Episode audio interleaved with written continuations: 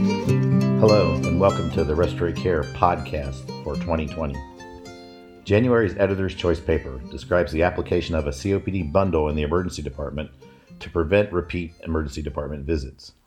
Zafar and colleagues implemented a CARE bundle including five components appropriate inhaler regimen, 30 day inhaler supply, education on devices post discharge, standardized discharge instructions, and a scheduled 15 day appointment. After six months, adherence to the bundle was 90%, and the 30 day ED revisit rate fell from 49 to 30%, while the hospitalization rate from the ED was unchanged. McIntyre pens the accompanying editorial noting that the com- key components of this bundle, medication management and scheduled follow up, are multidisciplinary and patient focused. And while there are limitations to the study design, this work reinforces that COPD care must be integrated across the spectrum from chronic home management to acute care.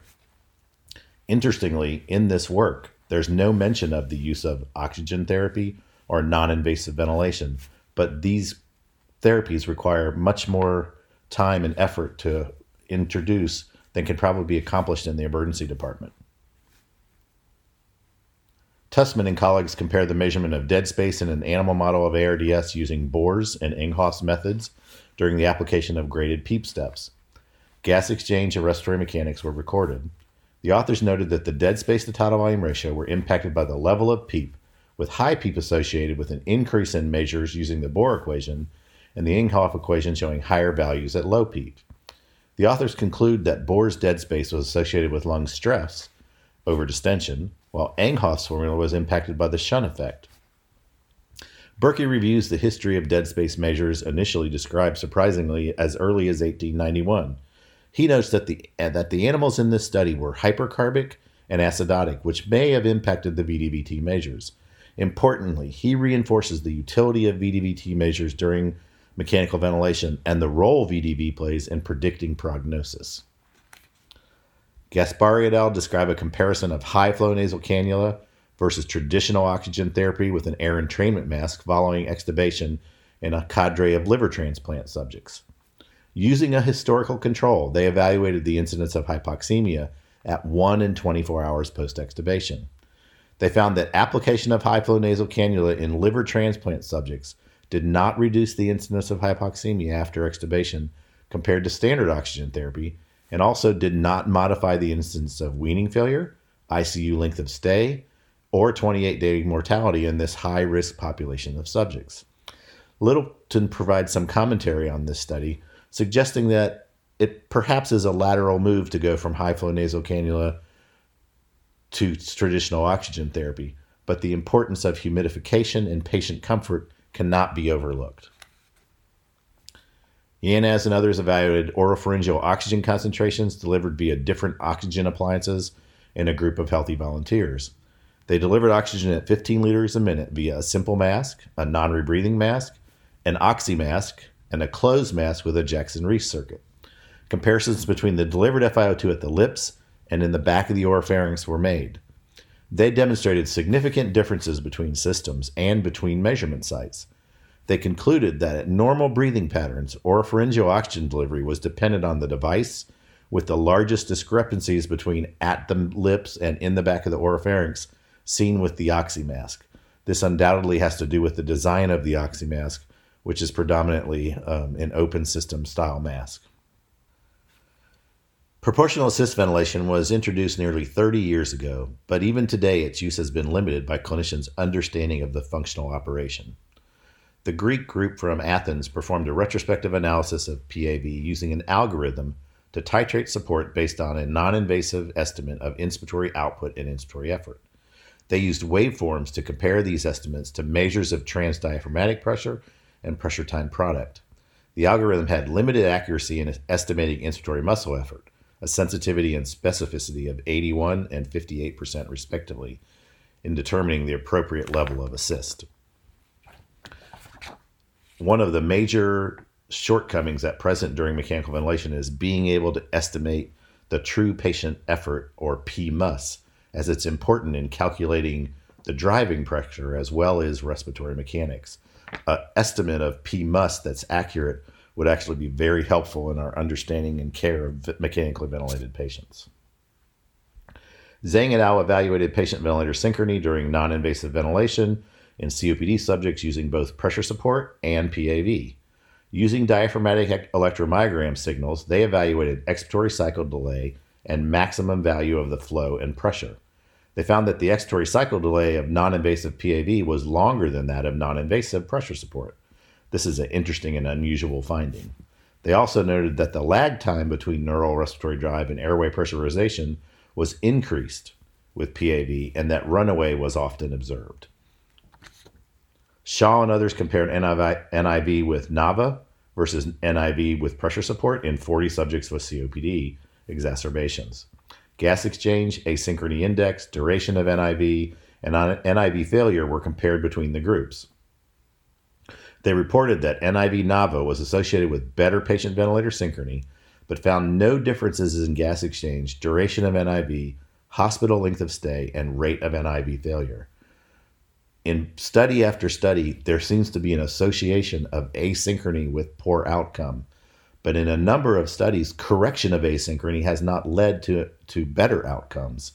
This relationship and how to modify asynchrony to improve the patient's outcome remains to be um, elucidated. Babick and Chatburn compare automated control of cuff pressure in a bench model using three devices to manual control over a 12 hour period. They noted oscillations in airway pressures associated with ventilation and improved stability in cuff pressures with use of automated control. They concluded that automatic devices do not regulate ventilatory pressure oscillations, but do control mean cuff pressure at the desired threshold. Orgondic and others evaluated the health literacy of first year respiratory therapy students. They used a pre and post knowledge and belief survey and a one hour teach back skills training to confirm patient understanding and proper use of medical devices. They concluded that respiratory therapy students may benefit from a one hour health literacy and teach back skills training and that communication skills training might be an important component of student training. The ability of respiratory therapists to communicate with physicians about the needs of the patient and to communicate with the patients in an effort to teach and educate them about the use of their medications and devices is a critically important feature. Madden and others describe a case series using Carbogen for apnea testing during brain death declaration for subjects on ECMO. They developed an algorithm for determining the desired PCO2 goal while maintaining subjects on mechanical ventilation and ECMO. They conclude that the Carbogen method for apnea testing during brain death declaration was accurate in predicting the endpoint of the apnea test. This is a technically um, interesting study um, in a, at present a still small group of patients on ECMO who end up requiring brain death declaration, but you can appreciate um, with gas exchange being managed by the ECMO circuit that even in the presence of apnea, an increase in PCO2 um, might not be possible. Goel et al. describe a retrospective cohort study of the use of NIV for acute respiratory failure in the emergency department. They extracted data from the medical record of 432 subjects requiring invasive ventilation, a quarter who were given a trial of NIV. They found that NIV exposure prior to invasive ventilation was not associated with an increased risk of persistent organ dysfunction or death. However, in a subset of patients exposed to extended NIV, that being longer than four hours, and then requiring invasive ventilation, there was an increased risk of organ dysfunction and death and in hospital mortality. This is a finding that continues to, to be seen in a number of studies. When NIV is successful, it usually is successful in the first two hours. If it's not successful, then moving to invasive ventilation is important delaying definitive treatments results in worse outcomes for patients. Nunez and Hassinger describe the predictors of successful response to negative pressure ventilation in pediatric subjects with acute respiratory failure. This retrospective review includes subjects admitted to the pediatric ICU during a 12 month time frame. The study included 118 subjects, and the most common causes of respiratory failure were bronchiolitis and pneumonia. They found that negative pressure ventilation supported almost 70% of subjects with respiratory failure, primarily due to pulmonary infections. Oxygen requirements were lower in subjects who responded to negative pressure ventilation within the first hour of initiation. This is another common finding among non invasive ventilation techniques where patients with hypoxemia or fail to resolve hypoxemia upon initiation of some type of NIV are those who are most likely to fail treatment. This issue of the journal is um, full of papers about non invasive ventilation, and we make every effort to group papers on a certain topic whenever it's possible. And the several papers in this issue that look at NIV in the emergency department, early NIV, and the success of NIV with different modes um, demonstrates that th- these answers are not all completely decided upon. We also have two review articles, including a narrative review on diffuse, diffuse cystic lung diseases by a group from the University of Cincinnati, and a systematic review and meta analysis on immunonutrition and ARDS. We appreciate you listening to the Respiratory Care podcast and look forward to um, talking with you the rest of the year. Thank you. To receive the content of this and past issues of the journal, visit our website at www.rcjournal.com. There you can also subscribe to receive podcasts of future issues.